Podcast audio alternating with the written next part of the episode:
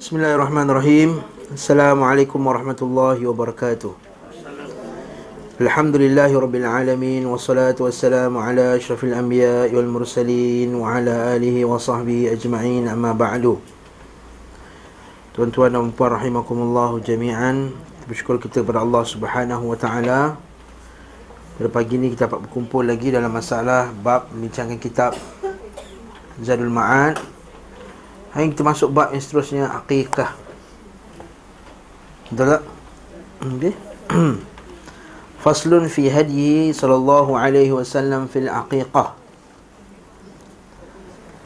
Fil muwatta dalam kitab muwatta Berkata penulis rahimahullahu ta'ala Fil muwatta Muwatta ni kalangan siapa? Al-Imam Malik rahimahullahu ta'ala Kitab hadis anna Rasulullah sallallahu alaihi wasallam suila 'anil aqiqah bahawa Nabi sallallahu alaihi wasallam ditanya tentang aqiqah. Fa qala la uhibbul uquq. Aku tidak suka uquq. Uquq tu maksudnya derhaka. Ka'annahu karihal isma. Sumpah Nabi sallallahu alaihi wasallam tak suka nama penamaan penjenamaan aqiqah tu. ذكره عن زيد بن أسلام أن رجل من بني ضمرة عن أبيه قال ابن عبد البر وأحسن أسانيده ما ذكره عبد الرزاق وأحسن أسانيده ما ذكره عبد الرزاق أنبأ داود بن قيس قال سمعت عمرو بن شعيب يحدث عن أبيه عن جده سئل رسول الله صلى الله عليه وسلم عن العقيقة النبي صلى الله عليه وسلم ditanya tentang نبي بن جواب فقال لا أحب العقوق وكأنه كره الإسم قالوا. Wa ka'annahu kariha al-isma. Seumpama Nabi SAW tidak menyukai nama aqiqah tu. Lalu mereka berkata ya Rasulullah yansuku ahaduna an waladih? Yansuku ahaduna an waladih? Yansuku maksudnya berkorban. Wala man man ahabba minkum an yansuka an waladihi falyaf'al. Anil ghulami syatan wa anil jariyati syah Kita barang siapa yang suka untuk berkorban untuk anaknya maka hendaklah dia melakukannya untuk anak laki-laki dua ekor kambing dan untuk anak perempuan seekor kambing. Bawah tu kalau kita baca nota kaki nombor 60 tu Abdul Razak dalam Musannaf Ahmad Abu Daud kitab Al-Adahi Bab Al-Aqiqah dan An-Nasa'i sanadnya Hasan Al-Khattabi berrahimahullah berkata hadis ini tidak mengandungi hadis ini tidaklah mengandungi tauhin li amril aqiqah. Maksud mempelekehkan ataupun meremehkan hukum aqiqah. Wala isqatun wala isqata li wujubiha. Dan juga juga bukan untuk uh, menggugurkan kewajipannya. Wa innama istabsha'al al ism tetapi nabi tak suka nama aqiqah tu. Okey? Wa ahabbu wa uhibbu an yusammiha bi ah wa ahabba an yusammiha bi ahsana min. Maka hendaklah menamakannya dengan nama yang lebih baik daripada aqiqah iaitu fal yusammiha an nasikah au dhabihah. Maka namakanlah dia nasikah kurban ataupun dhabihah sembelihan. Nasikah ataupun dhabihah. Ini sekadar penamaan je lah. Sebenarnya Nabi SAW tak suka nama aqiqah Habis tu Ustaz kalau tak suka kenapa orang pakai nama tu? Kenapa ramai yang pakai? Nama tu Ustaz-Ustaz pakai nama Akikah ha, Sebab nama tu yang telah famous dia pakai. Kalau kita kata jom kita buat nasikah Orang pelik pula dengar. Ha, kan? Jadi kita kata buat Akikah Jadi Akikah tu yang sahih. Eh nasikah tu yang sahih. Dan disebut juga oleh Imam uh, Ibn Al-Munzir Dalam kitab dia Tafiq dia Maka dia kata nasikah tu lebih Afdal. Dan Imam Al-Khattabi Al-Syafi'i dalam kitab ni Al-Khattabi Al-Syafi'i rahimahullahu taala dia pun kata benda yang sama juga iaitu afdal. Lebih baik sebut nasikah ataupun dhabihah tak faham ni sekadar nama eh? yang penting nama. Apa hukum akikah ni? Ha, jumhur ulama mengatakan bahawa akikah ni hukumnya sunat muakkad. Sunnah muakkadah. Sunnah al-muakkadah bagi orang yang mampu. Sebagian pula kata wajib. Yang rajih ni ialah sunnah muakkadah. Dia sunnah muakkad.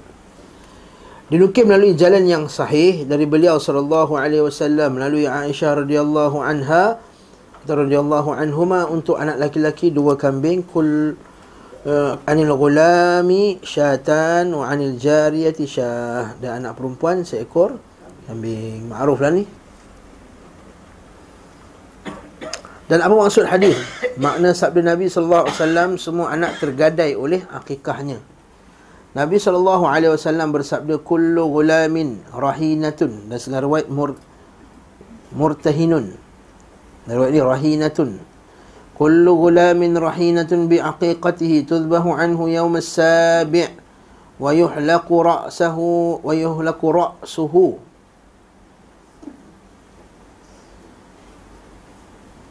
Yuhlaku ra'suhu lah Hmm Majhul wa yuhlaku ra'suhu betulkan barisan buku tu salah wa yuhlaku ra'suhu. Siapa belajar bahasa Arab sini? Kenapa ra'suhu? Hmm Ustaz Firdaus. Siapa yang masuk kelas Ustaz Firdaus bahasa Arab?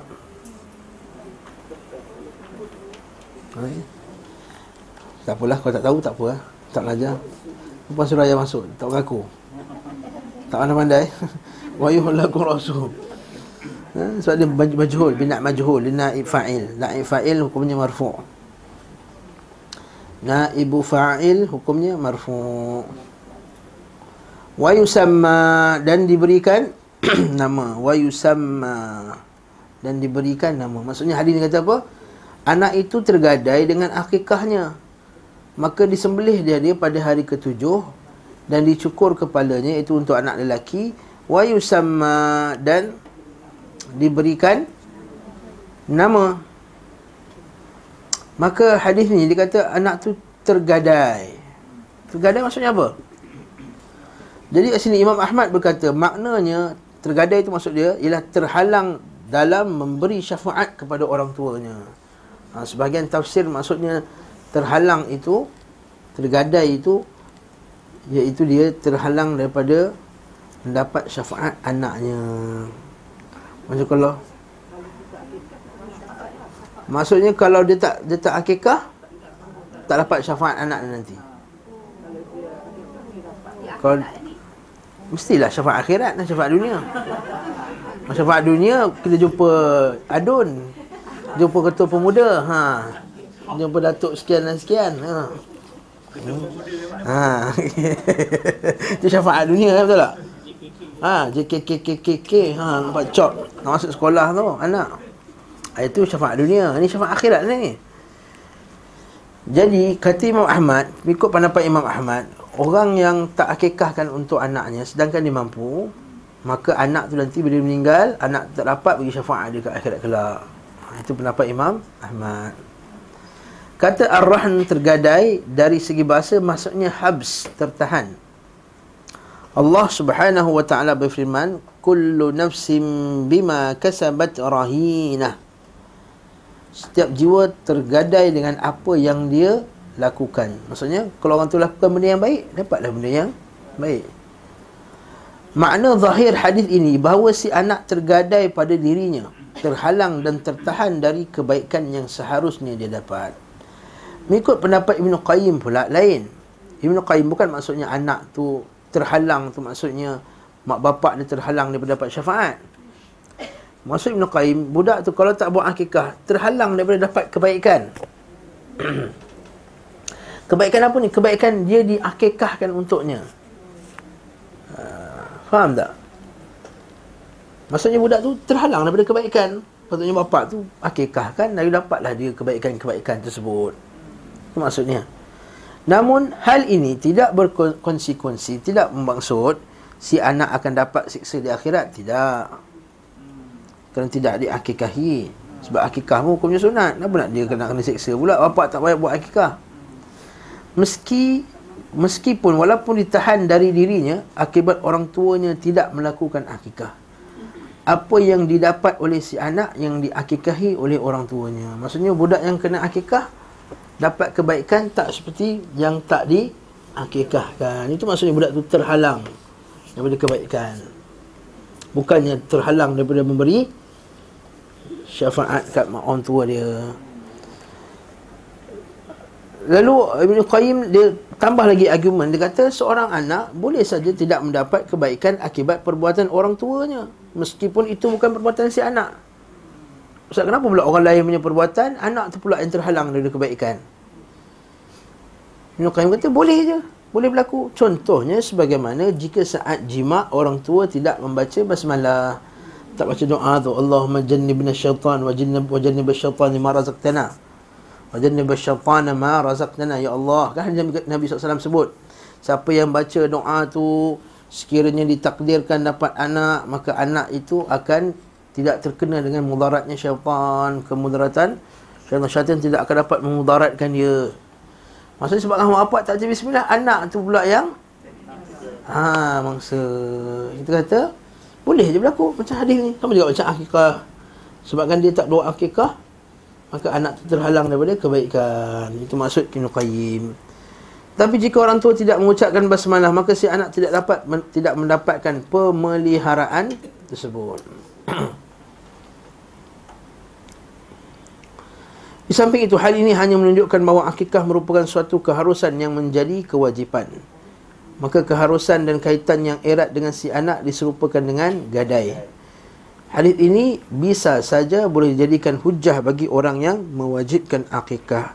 Seperti hadis, seperti pendapat Al-Layth bin Sa'ad, mazhab Al-Laythi, mazhab Al-Hasan Al-Basri dan Ahlu Zahir wallahu taala alam. Ada pun empat mazhab yang lain pun kata hukumnya sunat akad.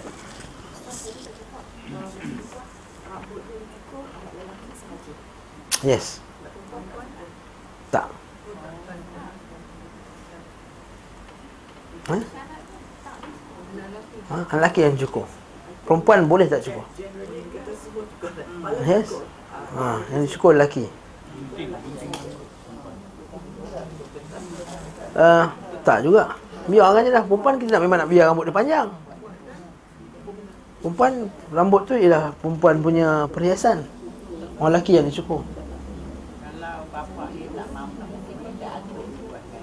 Ha, kalau bapak dia tak mampu, kalau atuknya nak sedekahkan kepada bapaknya supaya bapak dia buat, boleh. No problem. Ha. Boleh. Kita kan bapak tak mampu, bila kita dah besar, kita buatkan Buat untuk diri sendiri masalah ini dipersisihkan di kalangan para ulama. Al-Imam Ibn Qayyim Kita kata tengok nanti dalam bab ni nanti Dekat ujung ni Nak Abu Sa'ad 46 ni. Adakah Rasulullah melakukan akikah untuk dirinya sendiri? Ha. ha. Di kalangan ahli ilmu sebagiannya dia kata dia mengingkari perbuatan. Dia kata aku tak pernah tengok ahli ilmu buat benda ni untuk diri dia. Ha. seperti Syekh Saleh Fauzan ni bila dia bagi komen terhadap uh, Jalul Ma'ad ni, bila kita dengar dia punya syarahan ni, dia kata Syekh adakah boleh kita akikahkan untuk diri sendiri? Dia kata wallahu alam aku tak ada dengar masalah ni. Dia kata, dan aku tak pernah tengok di kalangan ahli ilmu kita memfatwakan sedemikian. Wallahu alam bisawab. Tetapi Ibn, Ibn Qayyim dalam kitab Tuhfatul Wadud fi ahkam al-maulud Ibn, Ibn Qayyim ada satu lagi kitab. Kitab berkenaan dengan Tuhfatul Wadud iaitu berkenaan dengan hadiah bagi orang yang melahirkan anak. Fi ahkam al-maulud dalam hukum maulud. Dalam tu seolah-olah dia memberi isyarat bahawa boleh nak buat akikah untuk diri sendiri kalau dulu buat ayahnya tak tak mampu. Wallahu alam. Syekh bin Fauzan kata ini bukan hak anak tu, itu bapa dia. Ha. Wallahu taala alam bisawab. Siapa nak ambil pendapat Ibn Qayyim, rasa nak buat, buatlah. Tapi bagi kita, bagi sebagian para fuqaha pula kalau tak lepas anak masa dia kecil dulu dia tak buat akikah, buatlah korban. Ha, buatlah korban. Wallahu alam bisawab. Ha, sama macam tadi lah tadi. Ha, sama macam tadi lah, atuk tadi lah. Atuk ke nenek ke, makcik ke, adik-beradik ke. Ha, termasuk laku ihsan, tak ada masalah. Ha, boleh? InsyaAllah. Dah, selesai masalah ni. Ha, eh. Ala qalur rajih atau pendapat jumhur fuqaha boleh. Jumhur fuqaha kata selagi Sebagai ulama, mazhab Sebagai pendapat kata tujuh Tak tujuh, empat belas Tak empat belas, dua satu Ada yang kata lepas tujuh dah tak ada dah uh, Ustaz Rasul Antara orang yang strict dalam masalah Dia kata lepas tujuh tak ada lah ha, Tak ada ikhlas lah Yang rajah ni dia boleh, dia boleh akikah sebelum Balik ha, Itu dapat mazhab syafi'i Mengatakan boleh akikah sebelum balik Sebab belum balik Dia masih lagi di bawah dia belum balik lagi lah maksud dia, dia, punya ditanggung oleh bapak dia lagi dia punya keadaan, pahala dosa dia Macam lelaki dari dia dua. Kata dia mampu satu dulu. Kemudian buat kemudian satu lagi. boleh tapi mesti sebelum balik okey. Kalau tak mampu nak buat seekor sahaja pun boleh. Soalan lagi kita akan jumpa Nabi SAW buat pada Hasan dan Hussein Seekor-seekor. Ha, Seekor kambing, seekor kambing. Wallahualam 21 eh, sebab tu sebab tu kita kata ada sebagian para ulama pendapat dia sebegitu. Dia agak strict. Dia kata tujuh mesti tujuh. Lepas tujuh dah tak ada dah hakikah dah dia kata. Mana dia kata yuzbahu anhu yaum sabi' dia kata. Tapi sabit juga daripada sebagian salaf yang lain mereka sebagian sahabat sembelih sebelum balik. Maksudnya besar lah kita tak tak cukup lagi tu dah besar lagi dah besar sikit lagi boleh lagi. Itu yang rajih yang pendapat yang kuat dalam masalah ni. Imam Syafi'i sebelum balik Yes. Ha, Nabi pun akikah cucu dia. Ha, dalil bagi orang kata ha, akikah atuk tak boleh buat. Kata ni boleh Nabi akikah cucu dia tu. Ha, bagus juga tu.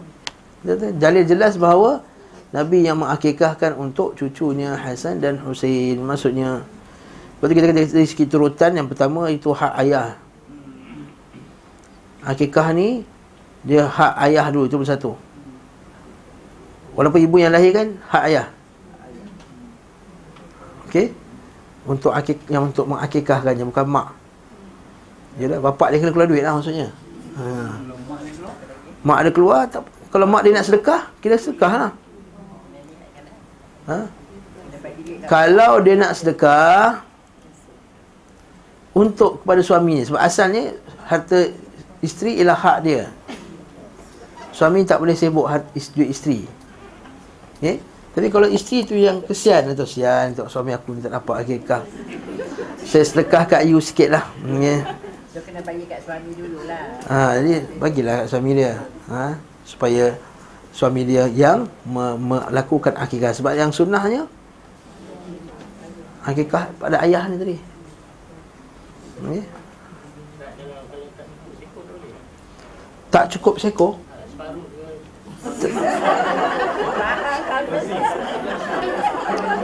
uh, Separuh macam mana?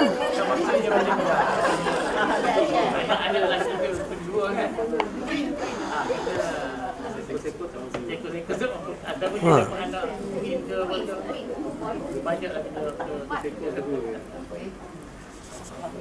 Uh, kalau tak cukup seekor tak ada. Ha, jangan pula ai uh, ai cukup setengah, you setengah kita share untuk anak kita. Ha, Allah alam. Ha, tak. Mesti seekor. Kalau tak mampu maksudnya tak ada lah. Maksudnya kalau tak mampu dia tak cukup duit untuk beli seekor lembu. Saya seekor kambing, kan lembu pula. Maka tak ada lah. Ha, lepas tu kata apa? dia kata dalam satu soalan ni fatwa eh, fatwa lajnah dalam kata aku ni direzekikan dengan banyak anak. Tapi aku tak akikahkan seorang untuk anak aku. Ha? Dia li'anna li'anna rajul muwazzaf. Dia pegawai biasa je. Dan gaji dia terhad. Dan tak cukup untuk nak sedekah. Kata idza kana al-waqi' kama dzakarta min qillati dhiqil yad. Kalau betul lah macam tu maka tak termasuklah fala haraja alayka fi adam taqarrub ila Allah bil aqiqah maka tak ada dosa pada kamu untuk kamu tidak melakukan akikah kerana Allah Taala kata la yukallifullahu nafsan illa usaha lebih hadis Nabi SAW kata idza amartukum bi syai'in bi amrin fa'tu minhu mastata'tum bila aku perintahkan kamu atas suatu perkara maka lakukanlah semampu ma- ma- semampu kamu. Jadi kalau kamu tak mampu, tak payah. Okey? Dah tak payah nak kongsi-kongsi ramai-ramai apa semua tak perlu. Hmm? Lembu tak boleh kan? Lembu tak sabit dalam sunnah iaitu kita buat dalam lembu. Wallahu a'lam bisawab. Ha, tak sabit dalam sunnah yang kita buat akikah, kita buat seekor lembu, kita buat ha, tujuh orang akikah dalam seekor lembu. Hmm, okey. Hmm. Ramai tadi macam dia kata tadi tak cukup seekor kan. Ada ada soalan pada mufti. Boleh tak kalau tak cukup duit, boleh tak saya beli 2 kilo kan daging?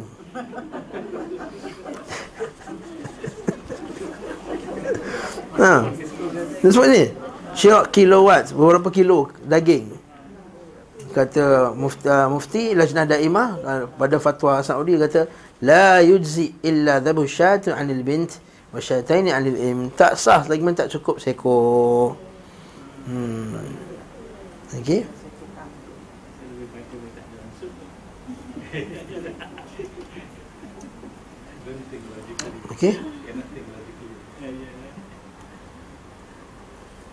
dia tak fatwa-fatwa lain yang best-best. Hmm? Okey, itu je a'lam bissawab. Hmm? Apakah pengolesan? Apa pengolesan yang mula ni? Iaitu dia sapukan darah. Ha. Adakah sabit dalam sunnah Nabi wasallam? At-tadmiyah bahasa Arab panggil. Jika dikatakan bagaimanakah yang kalian lakukan terhadap riwayat Hammam dari Qatadah dalam hadis wa yudamma wa yudamma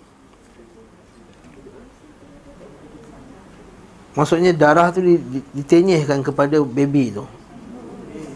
Hammam qat, Hammam berkata Qatadah ditanya tentang perkataan diolesi darah yudamma apa yang dilakukan dengan darahnya? Ia berkata apabila haiwan akikah disembelih maka dia ambil kapas lalu letakkan pada urat leher sembelihan.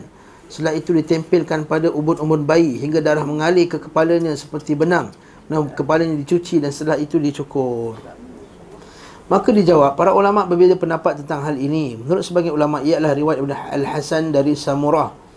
Di mana Al-Hasan dianggap tidak mendengar riwayat dari Samurah.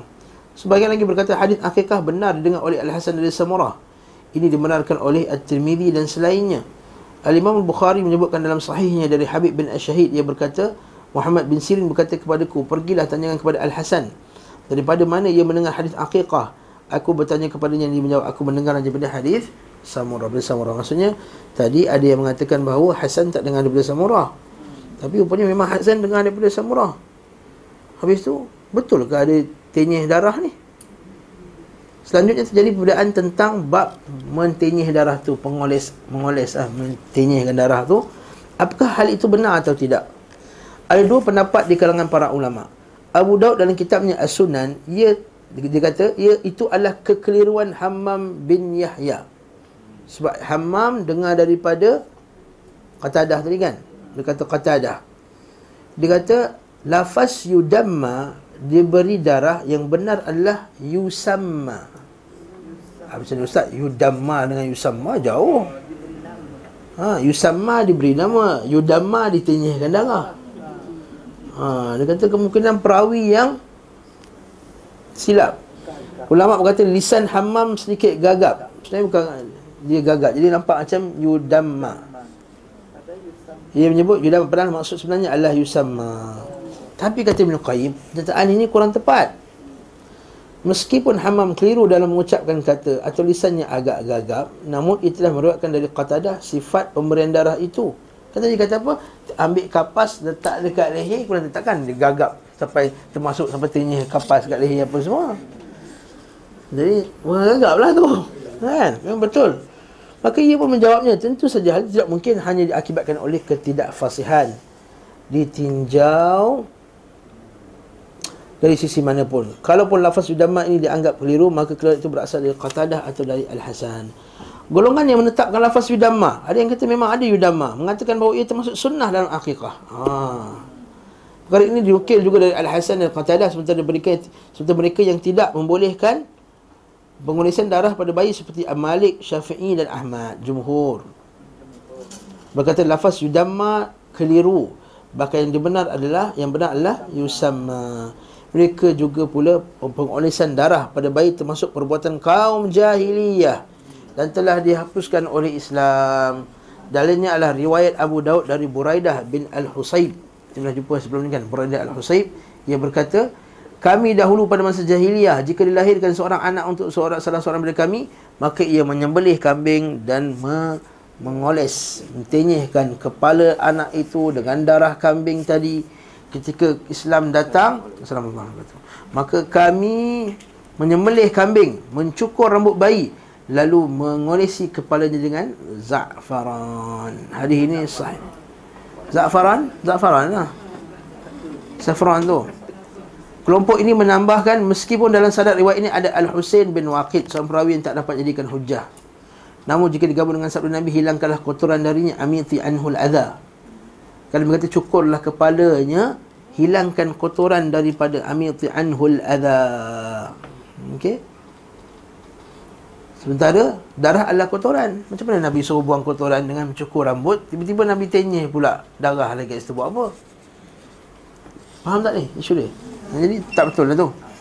Telah diketahui bahawa Nabi SAW melakukan akikah untuk Al-Hasan dan Husain masing-masing satu kibas tetapi tidak mengoleskan darah haiwan itu kepada keduanya Perbuatan ini tidak boleh termasuk petunjuk beliau sallallahu alaihi wasallam dan juga bukan petunjuk petunjuk para sahabat beliau. Itu kaedah kalau kita majlis hadis. Kalau ada satu hadis yang ada dalam riwayat kitab tapi tak pernah diamalkan oleh nabi, tak pernah diamalkan oleh sahabat, maka hadis itu kita kata kita KFV dulu.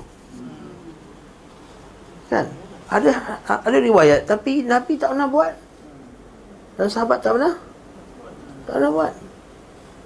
Jadi hadis itu kita kata kita KFV dulu. Okey, bukan tak bukan tak nak amal hadis sebab kalau hadis tu wujud dan terdapat di kalangan sahabat, mesti Abu Bakar dah buat dulu, Umar buat dulu, Uthman buat dulu, Ali buat dulu dan ala ra'sihim Nabi SAW dah buat dulu kalau Nabi yang sebut. Okey. Wallahu taala alam bisawab. Tanya Ustaz. Apa pendapat Ustaz dengan orang buat uh, apa ni? Tingkah dia dekat Kamboja.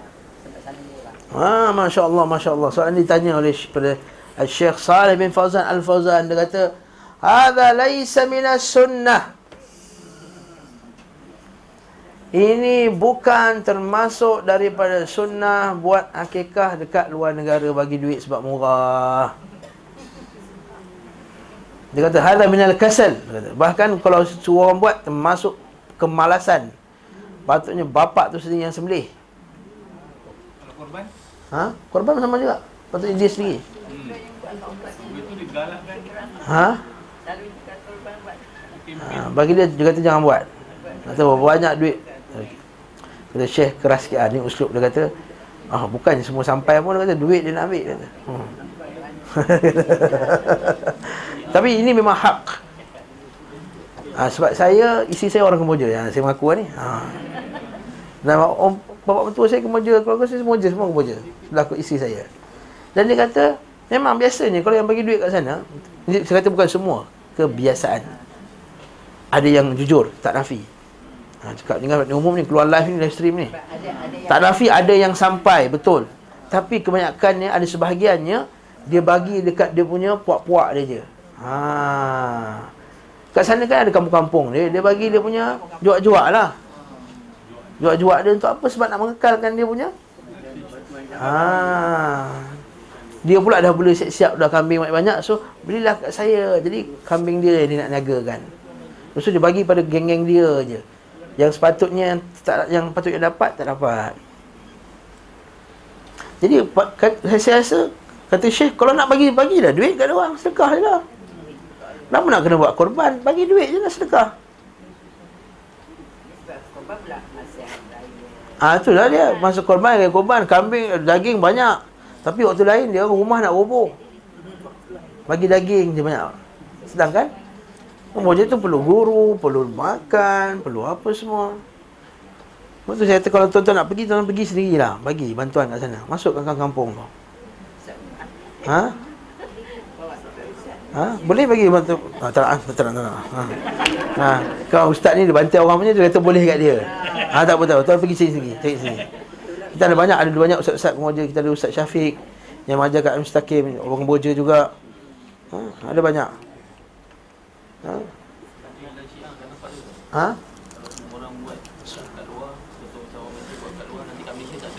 Hmm.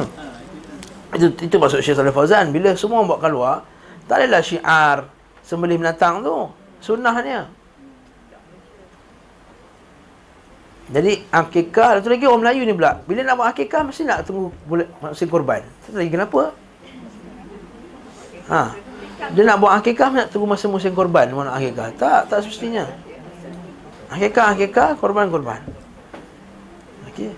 Kata sunnah buat dekat tempat sini. Sunnah buat kat rumah. Kata Syekh ada Buat kat rumah masing-masing Dia beza dengan Dengan korban Korban di sunnah Disembelih di musalla Di tempat Semayang raya tu Okey Adapun akikah ni sunnah buat kat rumah sendiri. Yes. Beli kambing, bawa ke rumah sendiri. Macam kita suruh orang buat, kita hantar kat surau, kat masjid. Ini saya ini saya kata um, Walaupun kat Malaysia lah. ah ya, ni dia tu malas lah. Kata. Dia syiar, faham tak? Dia bukan isu makan. Bukan isu sembelih ke tak sembelih. Isu ni adalah syiar sembelih binatang kerana berkorban. Untuk anak tadi, kerana itu untuk anak tadi. Syiar sembelih tu.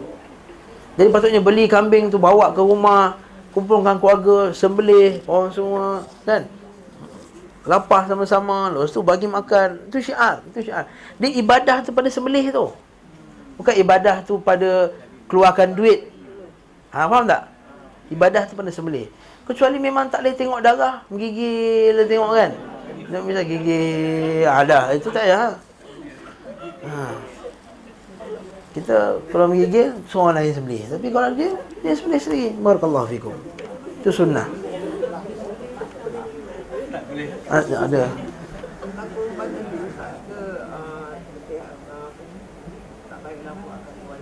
Kalau misalkan dalam negeri Dia bukan tempat dia Dia ke kampung-kampung lain Sunnah di tempat dia. Kalau pergi kampung orang tu, dia dia kat kampung tu. Faham tak? Dia pergi kat kampung tu, ha, Assalamualaikum orang kampung, hari ni saya sembelih. Dia sembelih. Ha, bukannya dia bagi duit kat orang kampung tu, orang kampung tu buat. Tak sunnah. Sunnah dia tu yang buat. Dibuat ke tempat dia, tu lagi afdal. Isu dia bukan miskin hakikah. Okey. Korban. Korban bukan isu dia bukan miskin. Miskin tu kalau ada orang miskin, bagilah orang miskin. Kalau tak ada orang miskin, tak ada lah. Bagilah makan tu. Kan. Isu dia bukan, okey. Kita selalu silap faham. Kita sangka korban ni adalah untuk memberi orang miskin makan daging. Tak. Korban itu adalah ibadah korban sembelih. Sembelih tu yang ibadah Bukan pada memberi makan orang miskin tu. Itu dia punya yang datang selepasnya. Yang yang penting sekali ialah Upacara ibadah penyembelihan. Lepas tu dah ada dah sembelih ada daging Bagi orang makan. Bagi hadiah Bagi pada orang miskin Bagi sebagainya kita makan. Itu second dia. Yang penting yang pertama tu. Takkanlah tujuan macam bantu orang kat Filipin katanya. Ah, bantu Filipin bagilah duit sekarang. Oh, tunggu korban pula. Sekarang bagi, bagi 500, bagi 1000. Bukan tu korban daging korban tu baru bagi. Tak, sekarang bagi ya. Ha. Kenapa mesti daging korban? Itu masalahnya. Macam ni, isu kan. Kalau pasal miskin nak bagi dapat kebadan dalam tempat kan. Sebab kalau buat di di kampung kita, Ah, seterahim tu pun second, second, secondary. Primary is sembelih. Sedara ke tak sedara ke Atuk ke nenek ke apa ke Makan ke kenduri ke apa benda itu semua second Yang pertama Upacara sembelih binatang Itu adalah ibadah Okey, soalnya Ustaz dari segi keafdalan ataupun uh, nilai pahala. Uh, Ustaz kata tadi sedekahkan saja Tak korban ni yang paling afdal. Tak syak lagi. Korban ni yang paling afdal. Ibadah tu korban. Ibadah tu, ibadah korban tu satu ibadah. Seperti macam kita semayang sunat lah kita. Kita semayang sunat. Gerhana. Kita pergi semayang sunat gerhana kita salat sendiri. Kat tempat yang kita ada, berada kat tempat tersebut. Sama juga macam sembelih dah sembelih korban kita sembelih. Dekat tempat kita kita sembelih. Kita tak So, boleh. kita berkorban. Kalau kita berkorban, kita kena tengok or- orang tu sembelih. Ha? Tengok. Bukan syarat kalau Kita kita tengok. sebab kalau kita sembelih kita tengok lah mesti kita tengok. Kalau Orang sembelih. Katalah buat korban kan. Orang sembelih. Jadi kita Kita wakilkan orang untuk sembelih. Ha, Ha, biar dia lah sembelih. Tapi kita kena yang berkorban tu kena tengok lah. Tak menjadi wajib untuk disaksikan. Tak jadi wajib, tak dah dia wakilkan, dia nak tengok lagi apa benda. Biarlah. Dah wakilkan, bukan syarat ah tengok, bukan. Seterusnya. Adapun meng- menyebut nama tu sabit. Kan Nabi sebutkan ini untuk aku ya Allah ini aku sembelihku dan juga untuk umatku yang belum sembelih. Man lam yudhi min ummati. Nabi sebut nama. Jadi boleh dah kata okey lembu yang ni lembu pertama Haji Kasim Pak Mat Tempe. Nah kan? Kan sebut Alimah Jongang sebut, sebut, sebut, sebut nama ha, contohlah contoh orang kampung dia Ha, kemudian ada banyak halimah. Ada halimah panjang, ada halimah pendek, ada halimah jongang. Jadi keliru. Boleh sebut. Kata Imam, kata Imam Nawawi boleh. Kalau keliru. Halimah mana? Halimah binti Kasim. Binti Kasim mana ni? Binti Kasim kita tak kenal. Halimah jongang. Oh, halimah jongang. Ha, boleh? Boleh. Ah, kita tajuk lain. Tajuk lain. Eh? Barakallahu. fiik. Poin dia apa dia? Sembelih. Syiar sembelih tu. Bayangkan orang Kuala Lumpur ni semua Semua buat kat luar Hilang syiar Sembelih korban di Kuala Lumpur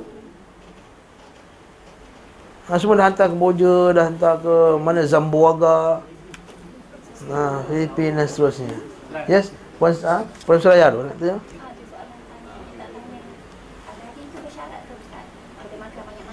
Tak Akikah tak, tak ada syarat Kita boleh makan semua boleh Nak Tapi afdal kita masak dan kita jamu orang makan. Beza dengan lain korban, korban afdal bagi mentah.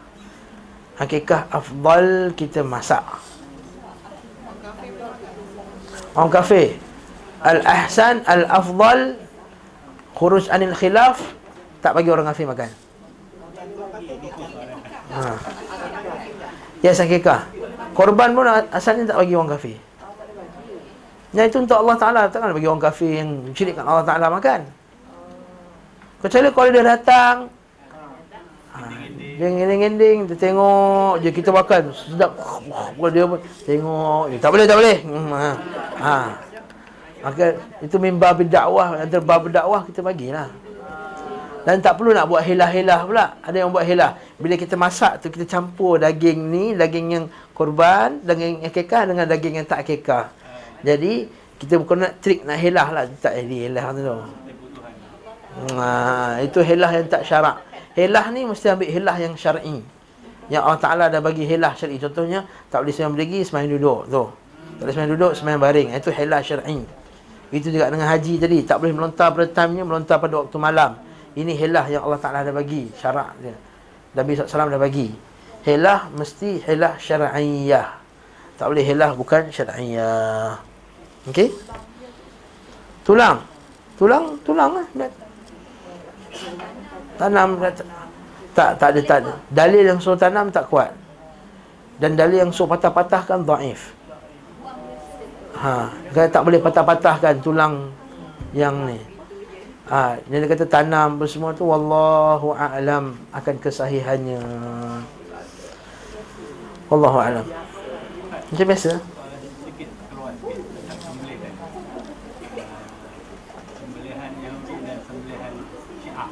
Ha. Makan? Kalau Syiah kita tak tahu dia Syiah mana, dia kata saya Syiah je, umum je. Tapi tak tahu dia Syiah macam mana akidah dia. Maka kita kata halal pakai sembelihannya. Tapi kalau memang dia kata akapi apa semua kata uh, Abu Bakar dengan Umar ni kafir, murtad apa semua tu samakan lah sembelihan dia. Yahudi halal. Kalau Yahudi memang ahli kitab dan kita tahu dia memang ahli kitab. Ha, kalau tak tahu tak payah makan lah. Ni kalau macam ni kosher tu dengan ahli kitab halal wa ta'amuhum hillul lakum. Surah Al-Maidah. Dan makanan kamu, makanan mereka halal bagi kamu dan makanan kamu juga halal bagi mereka. Wal muhsanatu minan nisa ila akhir ayat. Okey. Halal. Jangan pula keluar soalan Tapi ustaz Dia yang dah sesatkan ha, Itu soalan tu Allahu Akbar Soalan tu banyak kali dah jawab dah Yahudi ni sesat Nabi-Nabi lahir pun Yahudi dia sesat dah Okay Nanti tak ustaz Yang Yahudi yang boleh makan tu Yahudi yang betul je Sebut Yahudi yang betul zaman Nabi Sebut nama yang mana Yahudi yang betul. Abdullah bin Salam dah masuk Islam Ka'ab dah masuk Islam Kan Ubay bin Ka'ab pun dah masuk Islam Itu Yang Abdullah bin Salam tu memang Bapa anak Yahudi tu Orang sahabat Nabi radhiyallahu taala anhum. Dia Yahudi masuk Islam. Dia tak kalau Yahudi yang betul Islam lah. Kalau Yahudi yang beriman kan dia kata apa? Thalathun. Hadis salah di Muslim tiga golongan yang Allah Taala yu, uh, memberi ajr marratain. Bagi dua dua kan nikmat. Dua pahala dua kali dua kali pahala. Rajulun amana bi nabihi thumma adrakani thumma thumma yu'min bi. Nabi SAW kata apa? Orang yang sempat beriman dengan nabinya. Itu orang Yahudi dan Nasrani dan thumma adrakani. Kemudian dia sempat jumpa aku. Kemudian dia beriman dengan aku.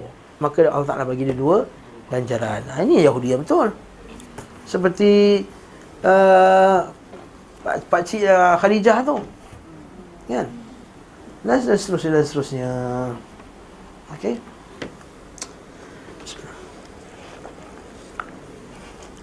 Waraqah bin Nawfal kan? Ya. Okey dah selesai. Jadi buat kat rumah Buat tempat sendiri. Kalau takut panggil orang upah sembelih. Sembelih kat tempat dia. Jadikan itu syiar. Anak-anak kita tengok depan mata. Baru tengok rupanya atuk aku dulu buat sembelih kat rumah. Ha, Buat nampak ni sesudah dah sampai je daging. Ha, Makan apa ni akikah Anak kita pun tak dapat bayang akikah tu benda. Dia ingat akikah tu kenduri makan. Betul orang Melayu? Bila ingat akikah ingat kenduri makan. Ha. Yang dia tahu kambing gulik tu je. Hmm. Ah, datang lah, memang datang lah. Okey, apakah akikah anak laki-laki dua ekor kambing? Jika dikatakan perbuatan Nabi sallallahu alaihi wasallam? Yang lakukan akikah untuk Al-Hasan dan Husain masing-masing seekor kambing. Menunjukkan bahawa termasuk petunjuk beliau sallallahu alaihi wasallam untuk setiap satu kepala adalah seekor kambing. Dan Al-Haq Al-Ishbili mensahihkan dari hadis Ibn Abbas dan Anas bahawa Nabi SAW melakukan akikah untuk Al-Hasan seekor kibash dan untuk Al-Husain seekor kibash kabsh dan kelahiran Hasan terjadi pada perang Uhud dan Al-Husain terjadi pada tahun berikutnya At-Tirmidzi juga meriwayatkan daripada hadis Ali radhiyallahu an ia berkata Rasulullah sallallahu alaihi wasallam melakukan akikah untuk Al-Hasan dengan menyembelih seekor kambing Beliau bersabda wahai Fatimah cukurlah rambutnya dan bersedekahlah dengan perak seberat rambutnya. Kami pun menimbangnya ternyata beratnya sama dengan satu dirham atau setengah dirham. Kalaupun sanad hadis ini tidak mutasil, tidak bersambung, namun hadis Anas dan Ibnu Abbas telah mencukupi. Mereka berkata sebab ia adalah korban, maka untuk satu kepala dikorbankan satu kepala dari haiwan. Maka sama halnya dengan udhiyah dan denda bagi orang melakukan haji tamattu'. Untuk menjawab pernyataan di atas Dikatakan hadis-hadis yang menyatakan Bagi anak laki-laki dua ekor kambing Dan anak perempuan seekor kambing Lebih patut diterima Kerana beberapa alasan ha. Hadis kata Dua ekor Tapi Nabi buat Seekor-seekor Jadi macam mana kita nak jamakkan Nak kumpulkan kefahaman terhadap Kedua hadis ni Pertama Dia kata hadis yang dua ekor tu lebih patut kita utamakan Kerana yang pertama Jumlahnya lebih banyak kerana para perawinya adalah Aisyah, Abdullah bin Umar, Ummul Qurs Al-Ka'biyah dan Asma. Abu Daud meriwayatkan dari Ummul Qurs dia berkata, aku mendengar Rasulullah SAW bersabda, "Anil ghulam syaitan mukafiatan wa anil jariyati syatun." Untuk anak laki-laki dua ekor kambing mukafiatan yang sepadan. Ha, kan sekufu tu mukafi yang lebih kurang sama dan untuk anak perempuan seekor kambing. Abu Daud berkata aku mendengar Ahmad berkata lafaz mukafiatan artinya tidak tidak jauh beza. Jadi biar kambing itu biar sama. Saya Ibnu Qayyim berkata lafaz ini bisa dibacakan mukafaatan atau bisa juga dibaca mukafiatan. Adapun ahli hadis lebih memilih lafaz mukafaatan. Az-Zamakhsyari berkata tidak ada perbezaan antara kedua riwayat itu kerana semua kerana semua yang engkau sama dengannya kafa kafata berarti menyamaimu kafiuka. Apa benda ni? Ha? Ini bezalah. Ada ulama hadis kata mukafaatan. Ada ada kata mukafiatan. Tak kisahlah. Yang penting dua-dua maksud dia kambing tu sama. Abu Dawud menurutkan daripada Ummu Kurus Aku mendengar Nabi SAW bersabda Akuilah burung dengan al-makinat Tempat tinggal baginya Benda pula ni Ustaz. Akuilah burung dengan tempat makinat. Kalau kita baca bawah tu Makinat ni apa dia? Al-makinat adalah terung burung telur dibab Sini biawak Atau dab Dibab jamak pun dab lah. Dab hmm. Al-makinat tu Kata tunggalnya adalah makinah. Kata ini digunakan untuk borong dalam konteks istiarah, kata pinjaman. Maknanya bila seorang lelaki di masa jahiliah menginginkan sesuatu, maka ia mendatangi borong yang dihinggap atau disarangnya lalu mengusiknya. Jika borong terbang ke arah kanan, maka ia terus terus meneruskan keinginannya itu. Tapi jika borong terbang ke arah kiri, ia mengurungkan keinginannya. Maka Nabi SAW melarang perbuatan demikian. Ini janganlah kalian mengusik borong, tapi biarkanlah ia di tempat yang telah dijadikan oleh Allah. Dan sesungguhnya ia tidak memberi mudarat dan tidak pula memberi manfaat. Ini tatayur. Ini panggil tatayur. Faham tak? Eh? Abang Syazwan nak musafir. Cuti sekolah minggu depan. Nak pergi Johor. Nak pergi Legoland. Okay. Anak ajak pergi Legoland. Anak-anak ajak. Lepas dia pun nak pergi ke tak nak pergi. Nak pergi ke tak nak pergi. Sekali dia pergi dekat sarang burung. Cik. Ha, dia cik burung tu. Burung terbang. Terbang sebelah terbang sebelah kanan. Okey, boleh. Ha, terbang sebelah kiri. Astagfirullah. Ha, ini tatayur. Tatayur laisa minna man tatayyara atau tatayyara lah. Nabi bukan di kalangan kami kata Nabi sallam orang yang buat tatayur dan orang yang dimintakan baginya tatayur. Ha. Perbincangan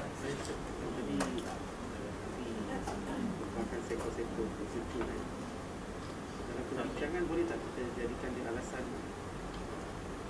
Ali tak mampu buat lah.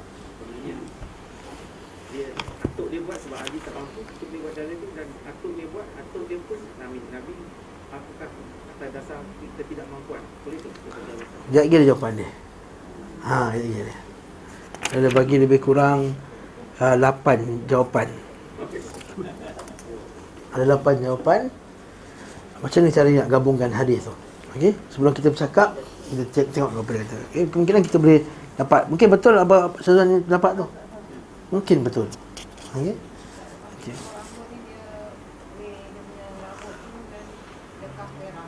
Ha, nilai perak bukan emas, perak. Ha. Berapa berat dia katakan dapatlah 100 gram. Eh, berat sangat tu rambut tu. 50 gram lah kata. Okey. Ha, kenapa nilai perak 50 gram? Tanyalah orang jual kedai, orang yang kedai tu. Orang jual perak dengan emas. Kita tak tahu. Ha, pada fuqara, benar miskin. Perak. Ha? Tak, nilai perak, nilai. Maksudnya kalau perak katakanlah 50 gram harga dia RM300. Maksudnya kita sedekahlah RM300. Bukan mesti kena sedekah perak kat orang, bukan. Nilai perak, nilai. Rambut tu kena tanam Ustaz. Rambut uh, tanam ke tak tanam sukati? Adakah rambut kena tanam? Ha? Tak ada dalil yang kata rambut kena tanam, kuku kena tanam. Potong kuku lepas tu buang. Mana mana ada orang kata gigi gigi gigi yang pertama jatuh tu kena buang atas bumbung. Pum. Supaya apa? Kalau kalau kita buang nanti tak tumbuh-tumbuh. Ah ha, tu khurafat Melayu dulu. Ha, kena buat. Kalau buat tabung pun insya-Allah dia tumbuh balik.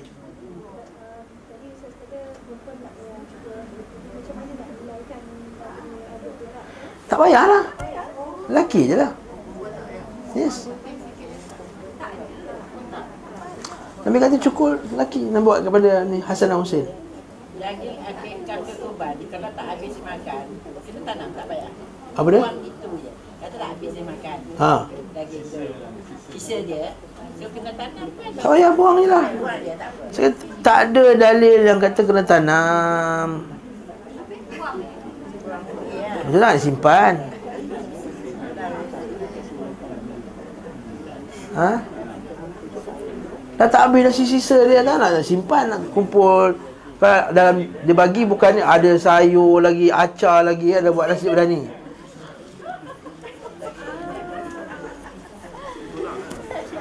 Ha? Ha? Sup tu lah.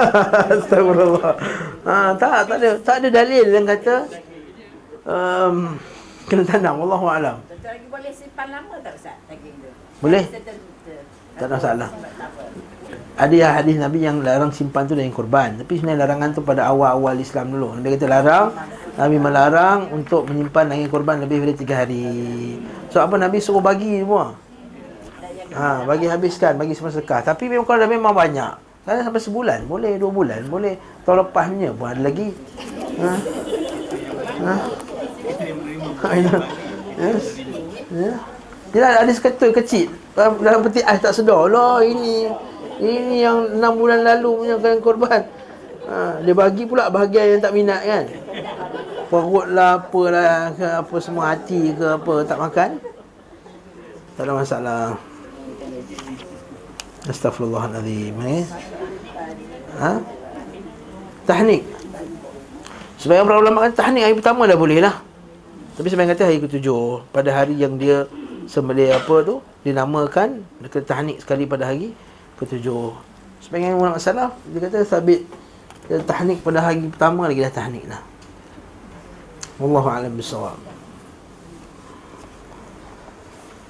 Hmm. Mana tadi? Dah hilang. Uh, hadis tadi lah Jadi sekarang ni Ibn Qayyim masih lagi berhujah bahawa hadis yang berkenaan dengan dua ekor kambing ni sangat banyak diriwayatkan. Seperti dalam perenggan ketiga tu para pembahasan yang selalu disebutkan oleh hadis Amr bin Shu'aib dari ayahnya, dari kakeknya, atuknya. Okey. Arwah bin Zubair, Zubair bin Al-Awwam. Dari Aisyah radhiyallahu anha bahawa Nabi sallallahu alaihi wasallam merintahkan mereka melakukan akikah untuk anak laki-laki dua ekor kambing sepadan dan untuk anak perempuan seekor kambing. At-Tirmizi berkata hadis ini hasan sahih. Ismail bin Aish meriwayatkan daripada Thabit bin Ajlan dari Ummu Jahid dari Asma dari Nabi SAW bersabda dilakukan akikah untuk anak laki-laki dua ekor kambing yang sepadan dan untuk anak-anak perempuan seekor kambing. Ini daripada siapa? Dari Asma. Sebelum tu Aisyah. Sebelum tu Umur Qurs. Al-Muhanna berkata, aku berkata kepada Ahmad siapa Asma yang jawab sepatutnya ialah Asma binti Abu Bakar. Dalam kita Al-Khallal disebutkan Muhammad berkata aku berkata kepada Ahmad Khalid bin Khidash menceritakan kepada kami Abdullah bin Wahab menceritakan kepada kami Amr bin Harim menceritakan kepada kami Ayub bin Musa menceritakan kepada kami sungguhnya Yazid bin Abil Al-Muzani menceritakan kepada daripada ayahnya Nabi SAW bersabda lakukan akikah untuk anak laki-laki dan kepalanya tidak diolesi darah. Bersabda para unta Al-Faraq dan para kambing Al-Faraq. Ahmad berkata, aku tidak mengenalnya dan tidak mengenal Abd bin Yazid Al-Muzani dan tidak pula mengenal hadis ini. Aku berkata kepadanya, apa yang engkau mengingkarinya? Aku tidak mengenalnya. Dan kisah Al-Hasan dan Husain adalah satu hadis. Kedua, riwayat penyembelihan seekor kambing termasuk perbuatan Nabi SAW. Dan hadis-hadis penyembelihan dua ekor kambing adalah ucapannya. Sementara ucapan beliau SAW bersifat umum, sedangkan perbuatannya berkemungkinan bersifat khusus. Ni banyak kali kita bincang masalah ni. Contoh Nabi kata jangan kencing menghadap kiblat dan jangan membelakangkan kiblat. Tiba-tiba ada hadis yang Nabi kencing membelakangkan kiblat. Satu perkataan, satu perbuatan. Jadi kita utamakan eh ucapan. Sebab perbuatan tu kemungkinan ada sebab Nabi buat. Nabi sakit ke, dah ni ke, Nabi nak tunjukkan boleh ke, tapi afdal ucapan. Faham tak? Ha, itu isu dia. Barakallahu fikum. Sama macam hadis jangan jangan minum berdiri kan? Jangan minum berdiri. Tapi Nabi pernah minum berdiri. Nabi nak bagi tahu bahawa boleh kalau keadaan tertentu boleh minum berdiri tapi afdal duduk sama macam kencing. Okey? Lalu kalau dua-dua tu perbuatan macam kencing berdiri. Kecil berdiri bukan daripada mulut Nabi SAW Ini tentang Aisyah Aisyah kata siapa kata Nabi kecil berdiri Dia bohong Tapi sabit daripada sahabat lain Nabi kencing Berdiri Jadi itu perbuatan dengan perbuatan. Jadi ulama bincang panjang masalah tu Dia kata dua-dua boleh. Ha. Allah musta'an. Yang ketiga pula Riwayat penyembelihan dua ekor kambing Mengandungi tambahan Maka berpegang padanya lebih utama. Yang keempat Perbuatan ini mengandungi al-jawaz Pembolehan. Sedangkan Perkataan mengandungi al-istihbab Disukai. Maksudnya boleh Kalau tak cukup Dua, dua ekor tak cukup duit Boleh buat Sekor Itu isu dia ha, dia, Jadi Jawapan kepada Abang Syazwan tadi lah Menunjukkan bahawa Dua ekor tu afdal tapi kalau tak cukup, seekor pun boleh. Mengamalkan keduanya merupakan perkara yang mungkin, maka tidak ada alasan mengabaikan salah satu daripadanya. Yang kelima, kisah penyembelihan wakikah untuk Al-Hasan dan Husain terjadi pada peristiwa Uhud dan tahun setelahnya. Umar Qurs mendengar dari Nabi SAW apa yang diriwayatkan padanya pada peristiwa Al-Hudaybiyah pada tahun ke-6 Hijrah. Setelah penyembelihan akikah untuk Al-Hasan dan Husain. Demikian disebutkan oleh An-Nasai dalam kitabnya. Maksudnya tak ada kekeliruan kat situ lah sebab Ummu Qurs sendiri dapat hadis tu selepas Nabi sembelih seekor-seekor tu. Mahu difahami bahawa memang memang dua ekor tu yang asal sebenarnya. Keenam, kisah Al-Hasan Al-Husain memiliki kemungkinan sebagai penjelasan jenis sembelihan. Oh, ia berasal dari kibash, bukan untuk menyebutkan jumlahnya. Soal ada kata macam ni. Nabi sembelihkan untuk Hasan Al-Husain kibash dan untuk uh, Hasan kibash untuk Husain kibash kibash tu bukan maksud seekor kibash maksudnya jenis kibash ha ha itu cara nak gabungkan jadi kekallah pada yang asal ni afdal ni yang sepatutnya ialah dua dua ekor faham ke alhamdulillah semua bijak-bijak belaka eh Ketujuh, Allah mengutamakan laki-laki atas wanita. Seperti firman Allah SWT, dan tidaklah walaysa dhakaru kal untha. Dan tidaklah laki-laki itu seperti wanita. Konsekuensi pengutamaan ini adalah pengunggulan laki-laki atas wanita dari segi hukum.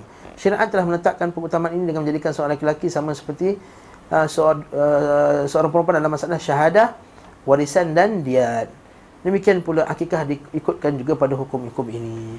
Maksudnya ada hukum yang laki dapat lebih.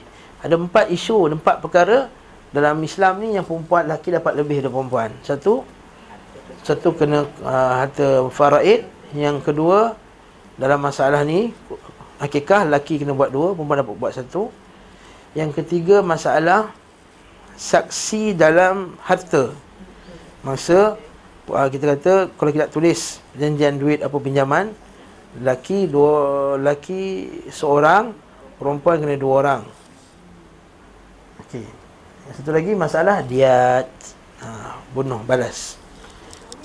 Ha? bukan isu bukan kahwin lebih, bukan tu maksudnya. Astagfirullah. Ha, nak masuk boleh lah Masuklah Nak lima eh, Bukan Astagfirullah Isu dia maksudnya Laki Perempuan tu separuh dari lelaki ha. Masalah ni tapi janganlah ingat pula maksud, maksudnya lelaki tu lagi hebat ke tak bukan. Ha. Sebab kita kata contohnya bila jadi saksi dalam penulisan dua orang perempuan. Jadi supaya orang perempuan tu taklah pressure seorang-seorang kena jadi saksi. Jadi dua orang ada geng. Yang datang kelas pun ada geng. You pergi tak kelas Zadul Ma'ad hari ni? I pergi. Okey, I pergi jugalah. Ha, cuba kalau tak pergi. I tak pergilah. Ha, you, you tak pergi. Nak pergi kelas pun nak legam nak jadi saksi mahkamah lagi lah. Allah Ta'ala kata, biar berdua lagi bagus. Hmm, Alhamdulillah. Ni. Ah, fitrah, fitrah manusia. Aduh ustaz, harta dapat separuh. Ha, dia tak berhati.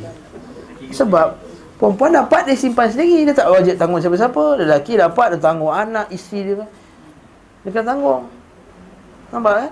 Jadi patut, patut dapat lebih lah Katakanlah so, ada satu ribu Lelaki Perempuan Lelaki dapat satu ribu Perempuan dapat satu ribu Tapi lelaki tu ada lima orang anak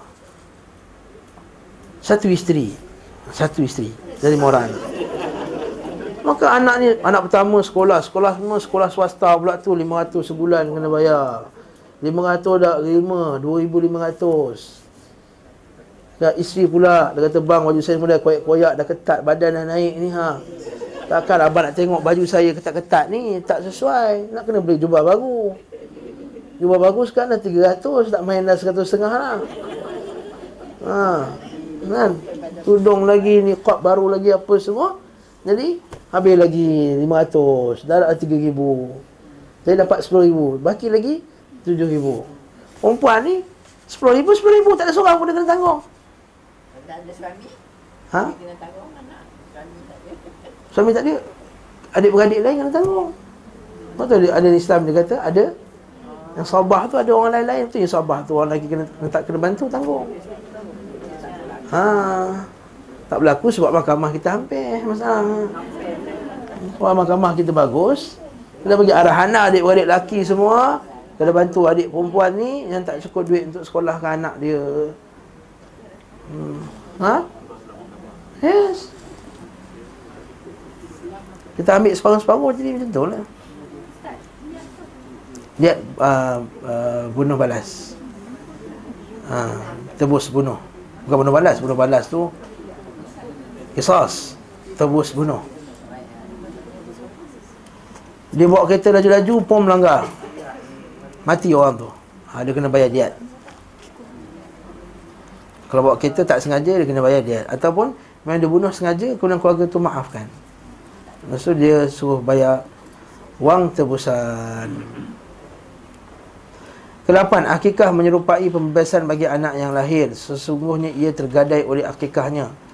Maka akikah membebaskan dan memerdekakannya. Oleh kerana itu lebih utama dari laki-laki diakikahi dengan dua ekor kambing dan perempuan satu ekor kambing. Sebagaimana halnya pembebasan dua perempuan menempati posisi pembebasan seorang laki-laki. Dalam hadis Jami' At-Tirmidzi selain disebutkan oleh Abu dia berkata Rasulullah bersabda siapa saja di antara orang muslim yang merdekakan seorang laki-laki muslim maka hal itu menjadi pembebasannya bagi dari neraka. Setiap satu anggota badan laki-laki yang dimerdekakan itu mencukupi salah satu dari anggota badannya.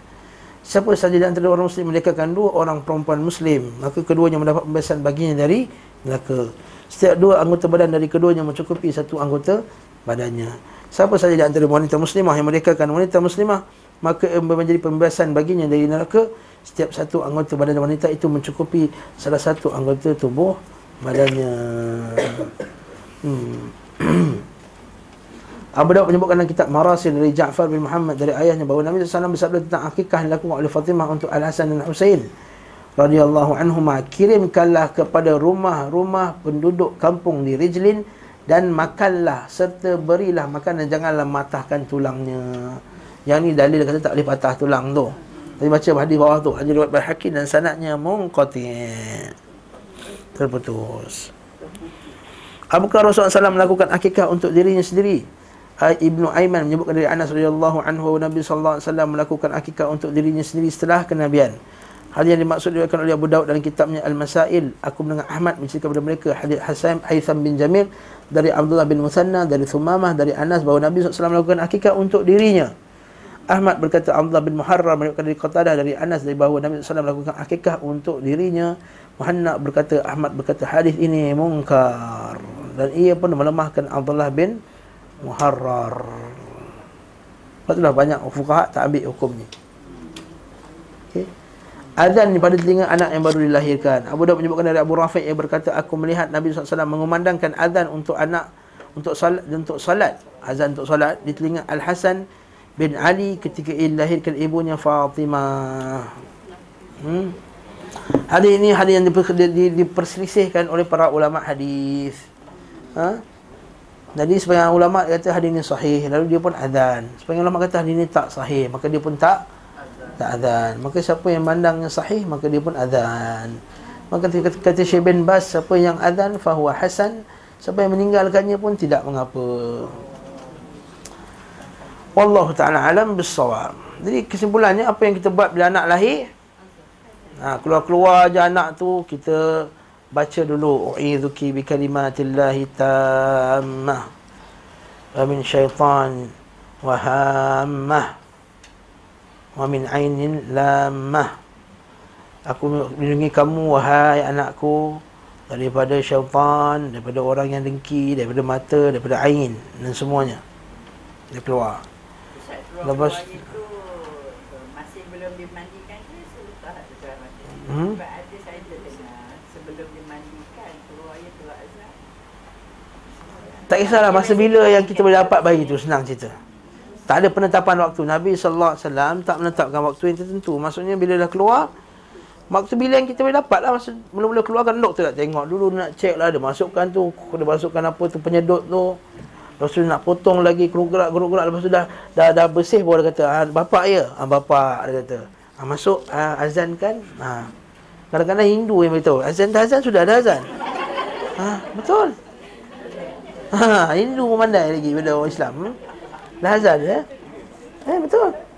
Dekat anak saya yang pertama tu dekat dekat dekat dekat uh, apa tu? Dekat Melawati tu. Hospital apa tu? Dekat Melawati tu. Dekat nasi ayam tu. Apa nama dia? Kedai nasi ayam tak ingat dah.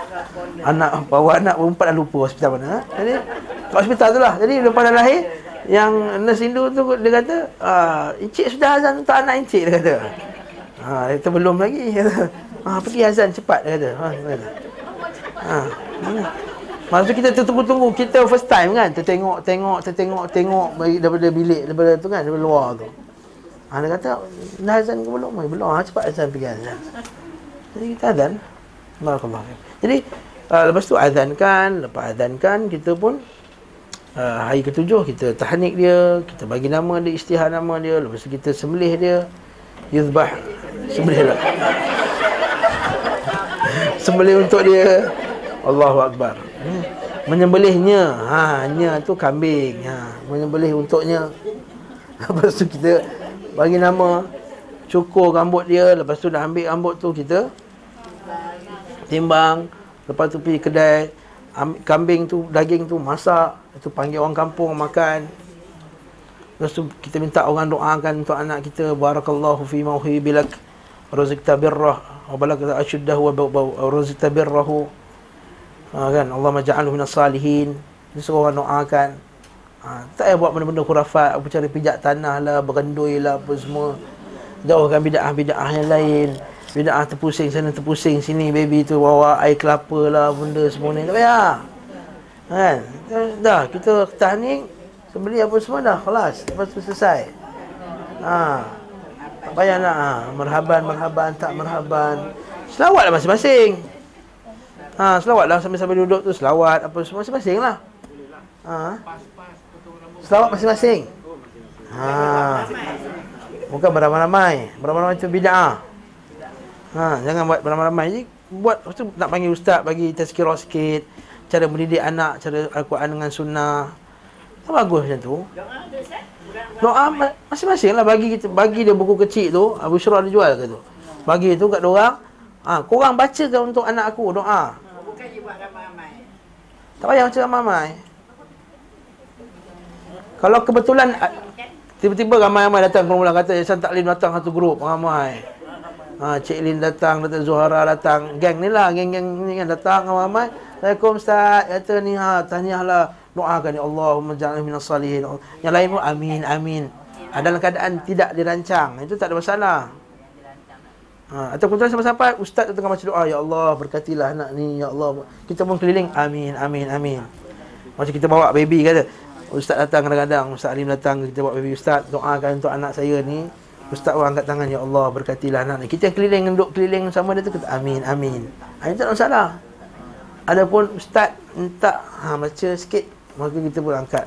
Yang lain belakang pun sama. Itu Rasa benda sunnah Dirancang Dirancang untuk buat satu doa Secara berjemaah Jamaatan Itu laisa minas sunnah Tak ada sunnah Ha? Ha, bawa makan boleh? Tadi suruh makan lagi kan? Suruh makan Bawa makan boleh Sunnah, bawa makan tu sunnah Yang tak sunnah adalah Buat majlis Khas Bacaan doa untuk bayi ha, Itu yang tak sunnah Faham tak? Ada pun orang yang datang dan berdoa untuk anak kita. Maka itu sunnah. Faham tak? Kalau ustaz Allah kita orang tak tahu nak doa apa, ha, beli kat Bushra banyak-banyak tu bagi seorang satu. Nak baca doa apa? Atau datang Nah Dia tengok apa benda ni Dia kata ha, Doakan untuk anak aku Ha Ha, bagi sedekah buku hadiah sekali Mak dia datang kan? Hasan Daripada bagi tak apa-apa Tak bekas kaca. Bukan-bukan simpan pun.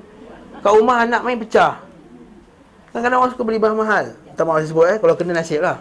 Ha? Dia boleh bekas apa tak kaca lah Apalah semua. Baik dia bagi benda yang berfaedah. Ha, Kadang-kadang satu bekas tu RM15, RM20 Kalau buat simpan apa? Buat simpan kerongsang kan kat rumah kan Mesti kita simpan kerongsang lah Simpan duit shilling Simpan-sepah dalam tu tapi kalau kita bagi benda yang afdal untuk kita disebarkan, ahsan. Fahuwa hasan. Bagus.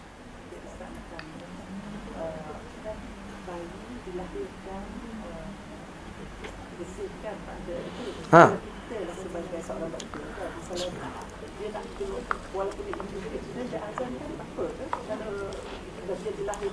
Tak. Jangan. Tu hak anak mak apa dia. Hmm.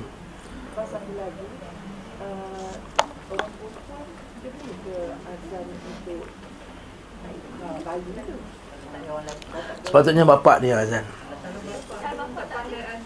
Kalau tak ada Tak kisahlah siapa-siapa pun nak azan-azan Tapi sebenarnya bapak dia azan. Nah. Kalau tak ada lelaki Perempuan lah Nak buat macam mana Oh, tu lelaki tu azan kan Bagus doktor tu hmm? Ya Bagus doktor tu Ya Ya saya bapak dah. Asal kau azan lah aku nak azan untuk lagu sendiri. Kalau saya saya kata biarlah aku azan sendiri nak aku. Lepas tu kena minta izin lah. Lu bapak dia sebab asal ni tu hak bapak dia. Ha dia kan boleh main sedap je. Ha kita tanya dulu saya nak azan kan boleh kan kata cik azan doktor lah azan saya azan tak pandai kata. Ha, ha doktor azan kan. Boleh minta izin. Ha minta izin sebab tu hak hak bapak dia sama tak cak akikah. Hakikah kena tanya dulu Kalau saya nak buat kakek untuk anak encik Boleh tak? Dia kata ha, Saya izinkan Buatlah Tapi kalau tak izinkan Janganlah Itu hak dia Kita kena buat hak masing-masing Lepas tu kita kata Kalau nak buat akikah nak, nak, nak buat juga Bagi tahu dia Jangan sekarang orang kata Ustaz boleh tak Kalau saya sedekahkan korban Untuk adik-beradik saya Tapi saya buat diam-diam Kesianlah dia dah buat diam-diam Kalau dia dah dia dah kumpul duit untuk nak buat Kita dah buat untuk diam-diam Kalau bagi tahu awal kan senang Jadi duit tu dia boleh buat benda lain boleh buat ekstra. Tapi Hasan ni bagi tahulah dulu supaya terlepas kewajipan dia untuk dia buat. Dan duit tu boleh buat disalurkan ke tempat ke tempat lain. Apa dia? Ini pasal selalunya dia, dia balik kontrak out Panggil mak Biasalah masyarakat kita kan suka sub. Ha. Suka subkon. Ha, buat jalan raya pun sub, buat kedai pun sub. Akhirat pun nak sub juga Tak payah Buat sendiri-sendiri Soalan Tumpang tanya Ustaz. Boleh tumpang eh? Anak lelaki dah buat akikah seekor kambing. Masa dulu dah berniat nak buat dua ekor. Sekarang anak dah 8 tahun. Nak buat lagi seekor kambing boleh tak? Buatlah. Ustaz tolong umumkan. Kuliah bulanan Ustaz Halim Hassan Sabtu ni 12 Mac Pukul 11.30 pagi. InsyaAllah. Tak ada kena dengan korban tadi Akikah? Ini Ustaz Halim Hassan Sabtu ni. insya-Allah pukul 11.30 pagi. Jadi itulah dia kesimpulan masalah. Nanti kita akan tengok lepas ni bab yang lepas ni bab yang bagus juga bab bagi nama kat anak. Ha. Nama apa nak bagi tapi tengok sini semua saya anak dah cucu dah kot. Dah cucu dah. Ni tak apalah bagi an- nama pada cucu. Eh? Belum dengar. Ni, amalan biasa juga ni kaum ibu. Ha? Marhaban pada nikah marhaban ni dengan kitab-kitab yang tertentu tu lah Ah, marhaban nak baca marhaban Pastikan marhaban tu marhaban yang sahih lah. Jangan baca marhaban, marhaban benda tak sahih. Marhaban pertama, marhaban bukan ibadah. Marhaban ni hiburan. Satu. Dalil di hiburan, cuba tanya orang marhaban Kau faham tak apa kau baca? Sepatah haram pun tak baca. Yang dia layan ah, Allah. Allah itu dia layan. Ha. Ha, itu dia layan kat situ je. Part yang lain. Kau tanya, macam faham ke? Abtadi'ul imla bismillatil aliyah mustadiran faidal barakati ala ma ana lahu wa awla. Al-muntaqili fil ghuraril karimati wal jibah. Dia Allah, Allah Tahu ke faham Al-muntaqili fil ghuraril karimati wal jibah Maksudnya apa? Ha, yang berpindah-pindahnya roh Nur Muhammad itu kepada keturunan-keturunan ini semua. Ha, mana ni? Ini, ini ajaran Nur Muhammad. Yang syirik. Ha, sebab tu dia pun kata alam ini Allah Ta'ala tu tak tahu mana Allah Ta'ala tu setitik je daripada Muhammadur Rasulullah ha, Sebab dia kata apa Alam ni tercipta dengan Nur Muhammad Nabi baik tak payah baca lah. Ambil syair lain Ambil syair lain Ambil lagu-lagu lain ke apa ke Qasidah pun pilihlah qasidah yang Yang sahih Ha, mesti baca-baca-baca tu berdiri. Ha, maka itu semua adalah tidak tabit dalam sunnah Nabi ya. Ha? Hiburan tak ada pahala. Tak ada pahala. Ha? Tak ada pahala. Bahkan siapa yang i'tiqad bahawa dia ada dapat pahala, bidah ha? Dia pun kata, Alah Ustaz, Ustaz tahu tak sebenarnya, Marhaban tu kan sirah-sirah Nabi, dia kata. Ha. Apa salahnya baca sirah Nabi? Saya kata, korang tak faham sepatah haram pun. Sirah apa benda? Baik baca yang yang korang faham. Baik baca buku sirah pagi tu. Yang faham? Ha. Tak katakan nak baca juga sejarah Nabi. Baca maulid. Kehadiran Nabi SAW. Ha, bacalah yang sahih. Baca Ra'i Maktum. Maka pada Nabi SAW dilahirkan pada tarikh sekian. Buat lagu. Nabi SAW tidak bersegera. Baca. Sama je. Tak ada masalah. Syair boleh. Syair harus faham. Dan tak ada unsur-unsur. Ha, unsur-unsur yang menyalahi agama. Seperti Nur Muhammad. Seperti akidah raja'ah. Seperti akidah jadi Nabi SAW datang apa semua tu. Okay, Itu lebih afdal. Subhanakallahumma bihamdik Asyadu la ilaha ila ant Astaghfiruka wa atubu ilaik. Wassalamualaikum ala Muhammad wa ala alihi wa sahbihi Salam tasliman kathira. Alhamdulillahi rabbil alamin. Assalamualaikum warahmatullahi wabarakatuh.